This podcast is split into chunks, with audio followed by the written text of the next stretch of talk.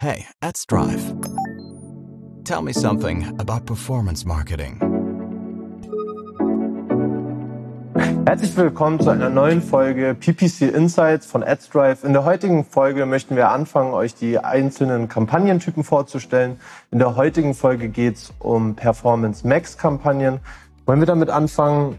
Was ist eine Performance Max Kampagne und wie setzt man diese auf? Genau, ich glaube, das ist eine sehr relevante Frage. Wir haben ja beim letzten Mal so ein bisschen so ein strategischeres Thema gehabt und jetzt steigen wir so ein bisschen in das Operative ein. Das heißt jetzt sehr nah am offenen Herzen und da uns wirklich viele Leute fragen, habt ihr Erfahrung gesammelt schon mit Performance Max Kampagnen, macht es, glaube ich, total Sinn, dass wir darüber sprechen. Und bei Performance Max ist es ja so, dass das von Google so ein automatisierter Kampagnentyp ist. Das heißt, Google sagt, gib mir einfach die Informationen, ja, wen willst du erreichen und was hast du so für Assets? Also was gibt's für Werbebotschaften, was gibt's vielleicht auch für Bilder? Und dann gucken wir, wo wir das platzieren, ob wir das in der Suche, im Display-Netzwerk spielen, vielleicht sogar auf YouTube. Wir spielen das über alle unsere Werbeplattformen und gucken, wo funktioniert das und wie funktioniert das. Was man da auf jeden Fall beachten sollte, ist, man kann natürlich relativ günstig Traffic einkaufen. Warum ist das so? Wenn ich natürlich Search-Kampagnen nur schalte, dann wissen die meisten, die sind immer meistens vom CPC her ein bisschen teurer als sowas wie eine Display-Kampagne. Und Google guckt natürlich, wo kann ich am günstigsten relevanten Traffic bekommen. Dadurch hat man in der Regel einfach ein bisschen niedrigere CPCs. Ich habe aber auch, dadurch, dass ich eben nicht eine reine Search-Kampagne schalte, sondern eben auch das aufmache und ein bisschen breiter gehe, auf unterschiedliche Plattformen äh, streue, habe ich auch auf jeden Fall so ein bisschen höhere Streuverluste. Das heißt, das sind so Dinge, die muss man auf jeden Fall vorher so ein bisschen wissen. Okay, das heißt aber quasi, also um es richtig zu verstehen, ist eine Performance Max Kampagne eine Kampagne von Google, die über alle Plattformen, die Google zur Verfügung stellt, ausgespielt werden. Ist das korrekt soweit? Genau, für die maximale Performance. Okay. Und das kann natürlich so sein, dass mhm. das auch sehr, sehr gut performt, aber es gibt so ein paar Stolpersteine auf jeden Fall. Ich glaube, da sprechen wir ja noch gleich drüber. Super, sehr gerne. Ähm, vom Aufbau her, also du hattest schon gesagt, man füttert ein bisschen Google damit mit dem, was man ausspielen möchte und es wählt selber. Ähm, inwieweit sind da, sind da Möglichkeiten, weitere Anpassungen zu treffen oder eine Audience wirklich auszuwählen? Vielleicht kannst du da noch ein bisschen zu den, zu den Einstellungen, die man wirklich auch selber treffen kann, sagen. Genau, wenn ich so eine Kampagne erstmal aufsetzen möchte, dann brauche ich unterschiedliche Dinge. Das erste und wichtigste ist, glaube ich, okay, ich muss wissen, welche Zielgruppe. Das nennt sich bei Performance Max nicht tatsächlich Zielgruppen, sondern Audience Signals. Ja, also es sind Signale, mhm. wen ich mit, damit erreichen möchte. Und wichtig ist auch, damit wird vielleicht angefangen. Das heißt, wenn ich da zum Beispiel eine Retargeting-Zielgruppe hinterlege, also jemanden, der beispielsweise schon mal auf unserer Seite war, aber nicht gekauft hat, dann ist das ein Ausgangspunkt. Google wird aber darauf basierend eben auch schauen, wie kann man auf ähnliche Nutzer streuen. Also so ein bisschen dieses Lookalike-Prinzip. Mhm. Ja, das heißt, es ist wirklich ein Audience Signal, also nur ein Signal, wäre es für mich interessant. Es ist kein hundertprozentiges Zielgruppentargeting, wie ich das vielleicht aus anderen Kampagnentypen kenne. Das ist das Wichtige. Wen möchte ich eigentlich erreichen? Und das andere ist, was möchte ich denen vorsetzen? Ja, das heißt, man kann zum Beispiel auch, wenn man jetzt aus dem E-Commerce kommt, kann man da auch Produkte und Produktfeeds integrieren. Das wäre so eine Sache.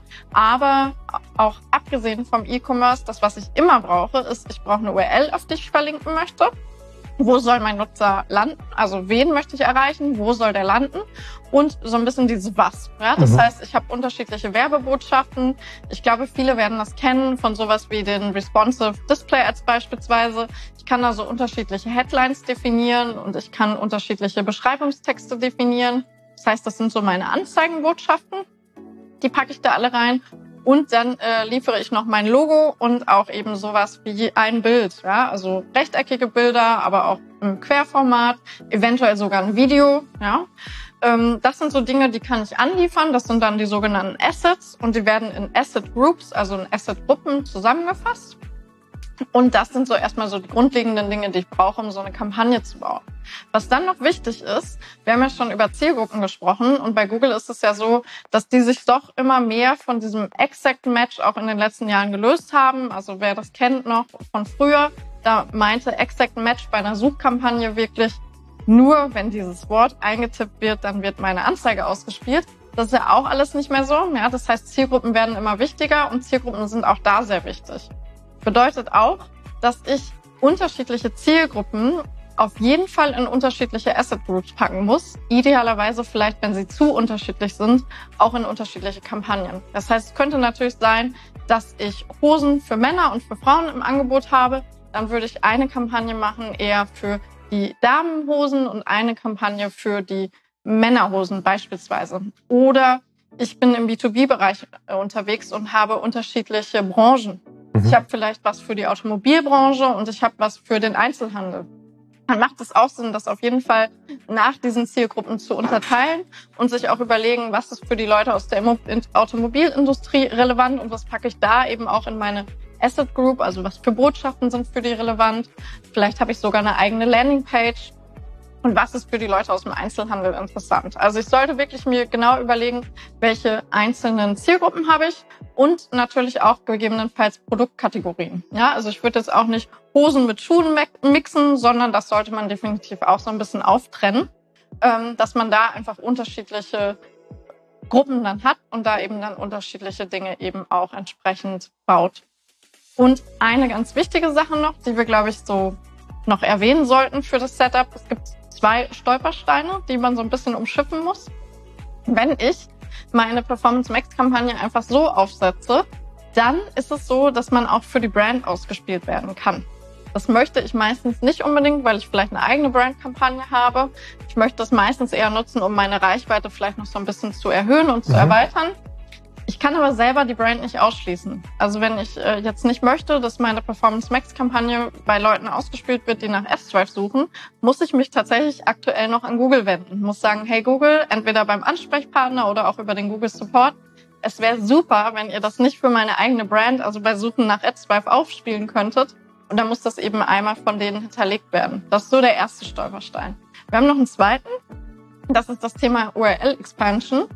Ähm, da sollte man definitiv gegebenenfalls einen Haken rausnehmen. Ja, also ich habe schon oft gesehen bei den ersten Performance Max Tests, da war das mit angehakt, ähm, dass man nicht nur die URL, die man da eingefügt hat, bespielt, sondern dass Google auch noch gucken kann, was noch so relevante URLs sein könnten.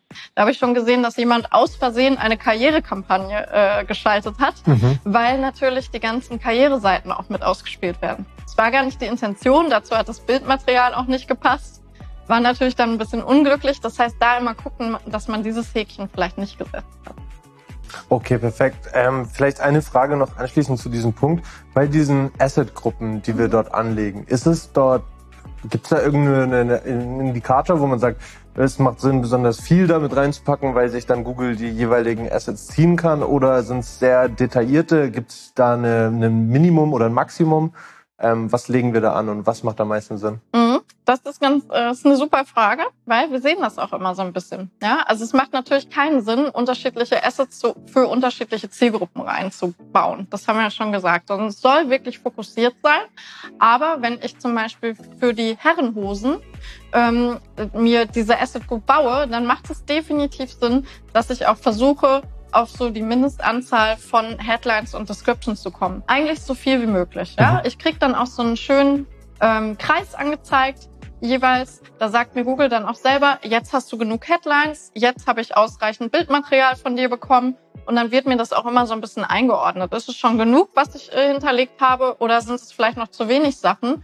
Ähm, und dann ist es natürlich schwierig, weil letzten Endes ist das alles basierend auf Machine Learning. Mhm. Und damit so eine Maschine oder so ein Computer was lernen kann, braucht er eben Daten. Ja, und wenn ich eben nur zwei Datenpunkte habe, dann ist das relativ wenig Futter für so eine Maschine und dann macht es halt nicht so viel Sinn, weil dann kann ich davon, dass dieser Algorithmus eigentlich für jeden Nutzer und so ein bisschen auch versucht, die perfekte Anzeige zu finden und die an der perfekten Stelle zu platzieren, weil das soll es eigentlich machen.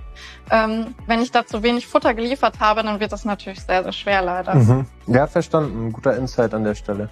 Was mich interessieren würde, also es heißt ja quasi Performance Max tut sehr viel abdecken und ist aber auch im Reporting schwieriger zu handeln.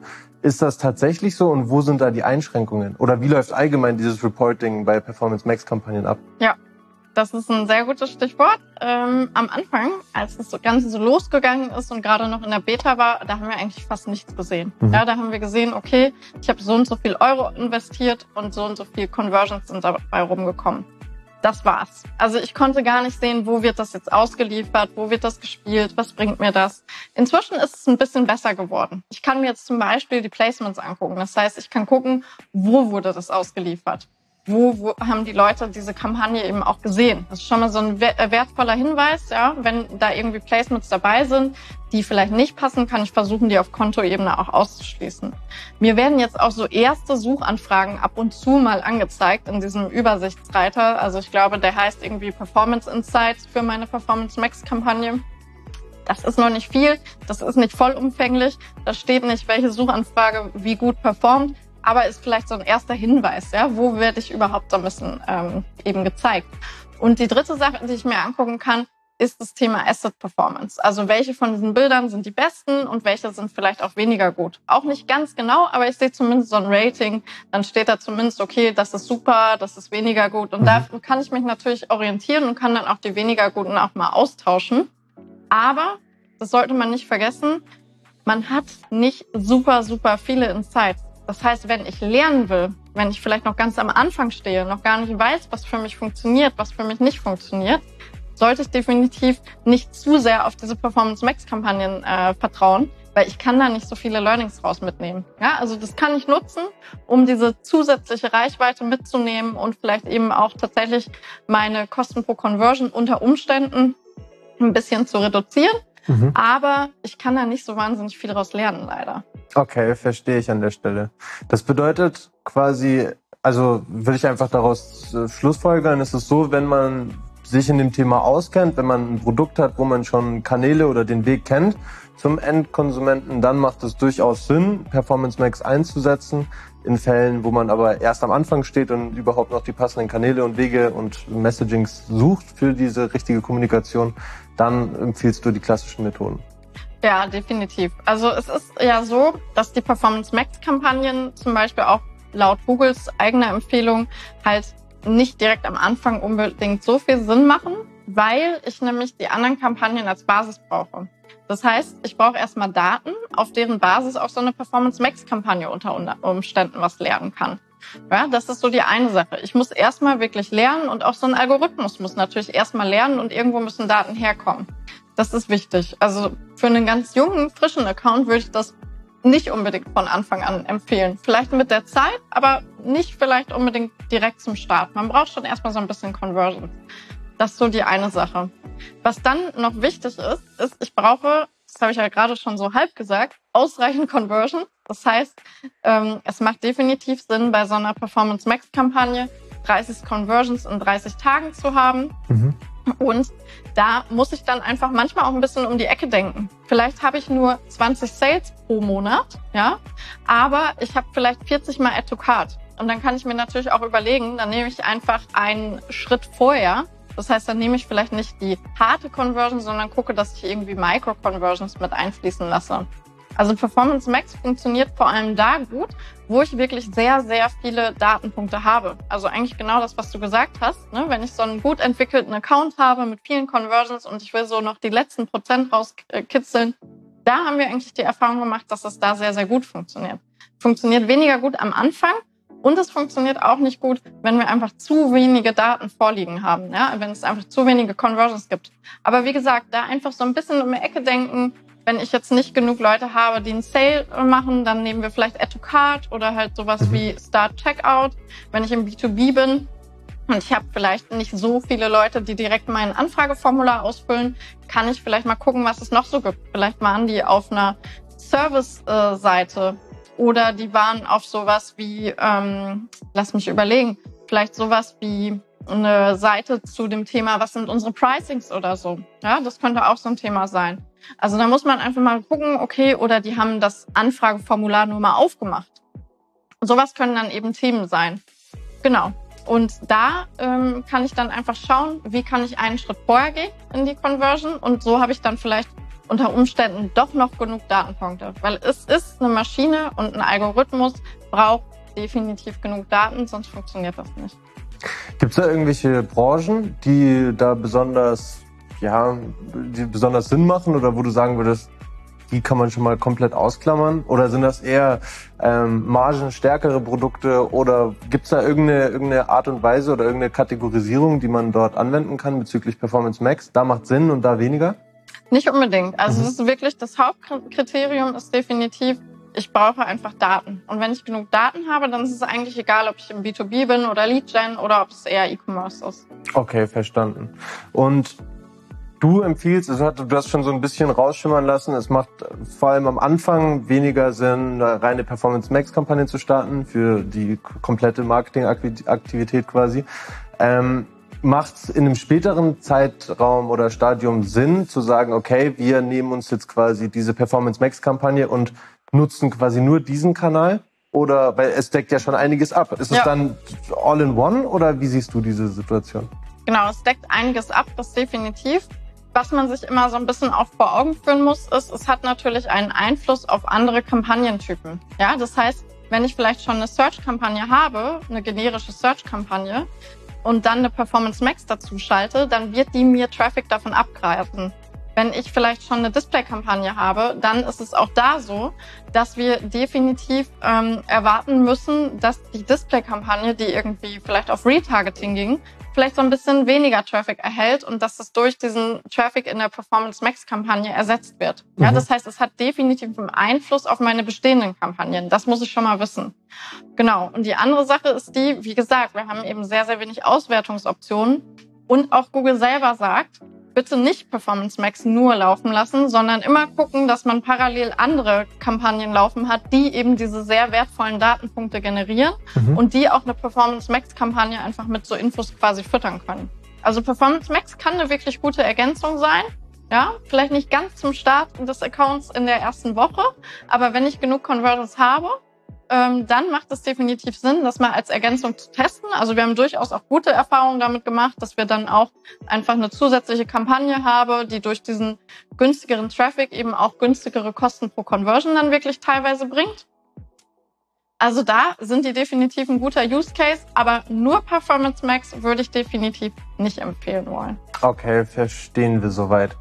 Ähm, ich glaube, das ist auch schon mal ein sehr guter Inhalt jetzt für diese Folge. Da haben wir ein bisschen mehr über Performance Max gelernt. Wo macht das Sinn? Ähm, wie baut man so etwas auf? Super spannend. In der nächsten Folge würde ich vielleicht gerne einen weiteren Kampagnentyp mit dir oder eine, eine weitere Plattform mit dir unter, äh, anschauen und quasi die Vorteile und die Anwendungsfälle für diesen Bereich ähm, einmal auflisten. Hast du da vielleicht schon mal einen kleinen Teaser für unsere Hörer?